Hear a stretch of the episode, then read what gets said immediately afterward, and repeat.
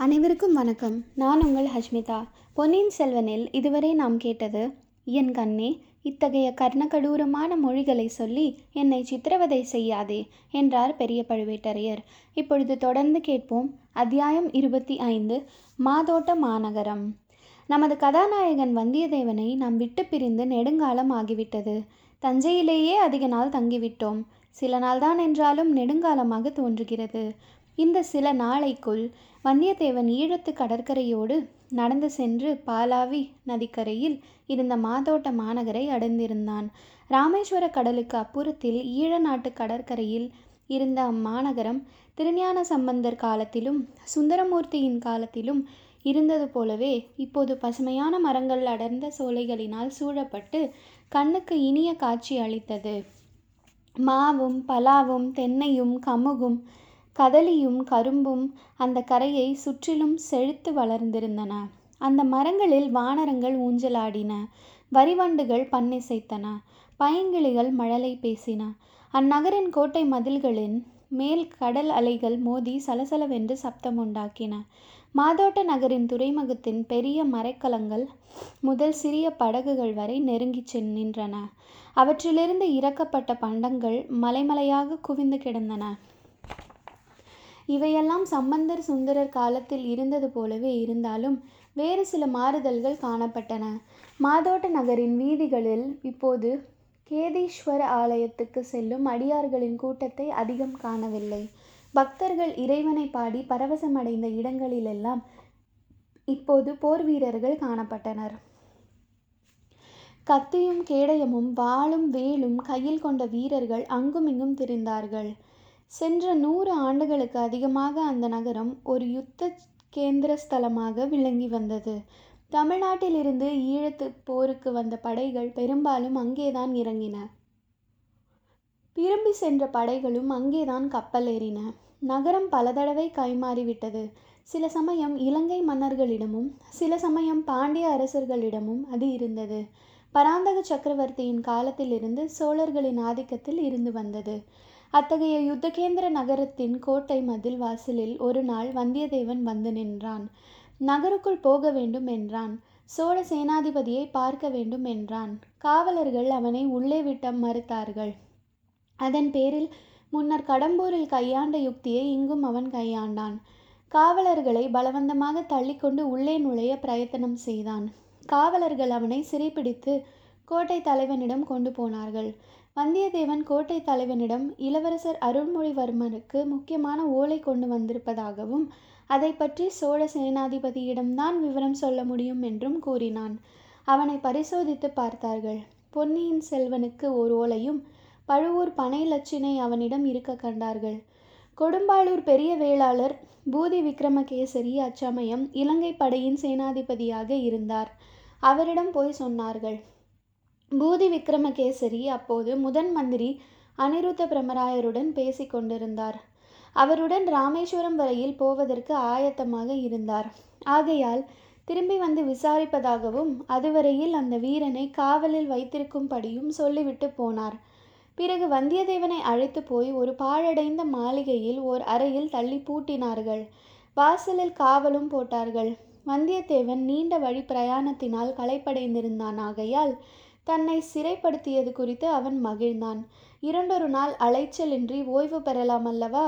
முதல் நாள் அவனுக்கு அத்தகைய ஓய்வு கிடைத்தது. ஆனால் இரண்டாம் நாள் ஒரு தொல்லை ஏற்பட்டது. அவன் இருந்த அறைக்கு அடுத்தறையில் ஏதேதோ விசித்திரமான சப்தங்கள் கேட்கத் தொடங்கின. யாரோ ஒருவன் இன்னொருவனை அதட்டி மிரட்டினான்.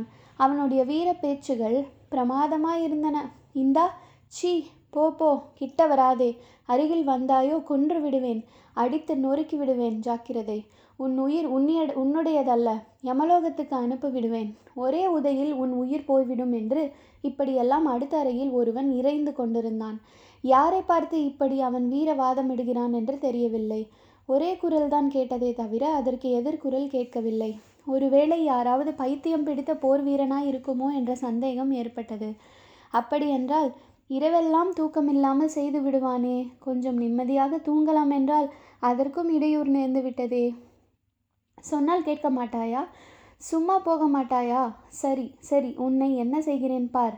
இந்த வார்த்தைகளுக்கு பிறகு தொப்பென்று அவனுடைய அறையில் வந்து ஏதோ விழுந்தது. படுத்திருந்த வந்தியத்தேவன் தூக்கி வாரி போட்டு எழுந்தான். விழுந்தது என்னவென்று உற்று பார்த்தான். உடனே அவனை அறியாமல் சிரிப்பு வந்தது. கலகலவென்று சிரித்தான். ஏனெனில் அடுத்த அறையிலிருந்து அப்படி வேகமாக வந்து விழுந்தது ஒரு பூனை என்று தெரிந்தது. ஓஹோ உனக்கு சிரிக்க வேற தெரியுமா? சிரி சிரி.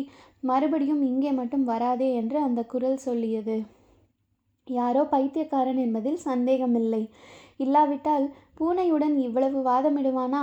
அல்லது பூனை மனிதரைப் போல் சிரிக்கும் என்றுதான் எண்ணுவானா?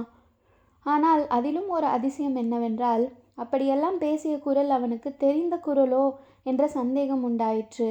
எங்கேயோ எப்போதோ கேட்ட குரலாக தோன்றியது. ஆனால் யாருடைய குரல்? எங்கே கேட்ட குரல்? நினைத்து நினைத்து பார்த்தும் ஞாபகம் வரவில்லை. எப்படியாவது இருக்கட்டும் யாராவது இருக்கட்டும் என்றெண்ணி வந்தியத்தேவன் படுத்து கொண்டான். கண்ணை மூடி தூங்க பார்த்தான். ஆனால் தூங்க முடியவில்லை. சற்று நேரத்தில் அவனுடைய உள்ளங்கால்களில் ஏதோ வழவழவென்று தட்டுப்பட்டது. கண்ணை திறந்து பார்த்தால் பூனை அங்கே படுத்திருந்தது. அட கடவுளே இதை கால் மாட்டில் வைத்துக்கொண்டு எப்படி தூங்குவது? உதைத்து தள்ளினான். பூனை நகர்ந்து சென்றது. கண்ணை மூடினான். மறுபடி அவன் பக்கத்தில் கையில் ஏதோ மிருதுவாக தட்டுப்பட்டது. கண்ணை திறந்து பார்த்தால் பூனை அவன் பக்கத்தில் வந்து படுத்துக்கொண்டு செல்லம் கொஞ்சு கொண்டிருந்தது. மறுபடியும் கையினால் பிடித்து தள்ளினான். பூனை தூரச் சென்றது. மீண்டும் கண்ணை மூடினான். தலைமாட்டில் வந்து பூனை படுத்துக்கொண்டு வாளினால் அவனுடைய நெற்றியை தடவத் தொடங்கியது. வாளையும் வேலையும் அச்சமின்றி தாங்கக்கூடிய அவ்வீரனுக்கு பூனை தன் வாளினால் தடவும் அனுபவத்தை தாங்க முடியவில்லை. எழுந்து பூனையை அதன் கழுத்தை பிடித்து தூக்கினான். அவனுடைய அறைக்கும் அடுத்த அறைக்கும் மத்தியில் இருந்த சுவரின் உச்சியில் கொஞ்சம் இடிந்து பொக்கை விழுந்திருந்தது. அதன் வழியாக பூனையை தூக்கி எறிந்தான். அடுத்த அறையில் சிறிது நேரம் ஒரே ரகளையாக இருந்தது. மனித குரலின் கூப்பாட்டுடன் பூனையின் கரமுரா சத்தமும் சேர்ந்து கொண்டது. சற்று நேரத்துக்கு பிறகு போ தொலை என்ற குரல் கேட்டது. பூனையின் மியாவ் மியாவ் சத்தம் கொஞ்ச தூரம் வரையில் சென்று மறைந்தது. பிறகு நிசப்தம் நிலவியது. வந்தியத்தேவன் கண்ணயர்ந்தான். அரை தூக்க நிலையில் ஒரு கனவு கண்டான். மிக இன்பமான கனவு. இளைய பிராட்டி குந்தவை அவன் அருகில் வந்து உட்கார்ந்து அவன் நெற்றியை தடவி கொடுத்தாள். ஆஹா! பூனையின் வாளுக்கும் இளவரசியின் கைவிரலுக்கும் எத்தனை வித்தியாசம்? சட்டென்று மறுபடி விழிப்பு வந்தது. கனவு கலைந்து விட்டதே என்று வருத்தமாக இருந்தது. அடுத்த அறையிலிருந்து யாரோ சுவரை தட்டினார்கள். அந்த பைத்தியமாக தான் இருக்க வேண்டும். யார் அங்கே? பூனையை எடுத்து எரிந்தது யார்? வந்தியத்தேவன் மறுமொழி சொல்லவில்லை. மௌனமாய் இருந்தான் ஆ இது என்ன? பூனை பிராண்டுவது போன்ற சப்தம் மறுபடியும் இல்லை இல்லை. யாரோ அப்புறத்தில் சுவரில் ஏறுவதற்கு முயல்கிறார்கள். வந்தியத்தேவன் எழுந்திருக்கவில்லை. படுத்தபடியே கவனமாய் காது கொடுத்து கேட்டுக்கொண்டிருந்தான். ஆனால் முன்ஜாக்கிரதையாக கை மட்டும் கத்திப்பிடியில் இருந்தது. சுவரின் உச்சியிலிருந்து பொக்கை முதலில் இரு கைகள் தெரிந்தன. பிறகு ஒரு முண்டாசு தெரிந்தது. முண்டாசுக்கடியில் ஒரு முகம் மேலே வந்து குனிந்து பார்த்தது. ஆ இவன் ஆழ்வார்க்கடியான் அல்லவா? தலைப்பாகை கட்டியிருப்பதால் தோற்றத்தில் சிறிது மாறி இருந்திருக்கிறான். ஆனால் ஆழ்வார்க்கடியான் என்பதில் சந்தேகமில்லை. இவன் எதற்காக எப்படி இங்கே வந்தான்? நாம் இருப்பது தெரிந்துதான் வந்திருக்க வேண்டும். உதவி செய்ய வந்திருக்கிறானா அல்லது இடையூறு செய்ய வந்திருக்கிறானா? வந்தியத்தேவன் எழுந்து உட்கார்ந்து ஓ வீர வைஷ்ணவரே வருக வருக. சிவபுண்ணிய ஸ்தலமாகிய திருக்கேதீஸ்வரத்துக்கு வருக வருக என்றான். தம்பி நீதானா? நினைத்தேன். வேறு யார் இவ்வளவு அமுக்கு பிள்ளையாராக குரல் காட்டாமல் உட்கார்ந்திருக்க முடியும்? என்று ஆழ்வார்க்கடியான் சொல்லிக்கொண்டு அறையில் குதித்தான். தொடர்ந்து கேளுங்கள். நன்றி வணக்கம்.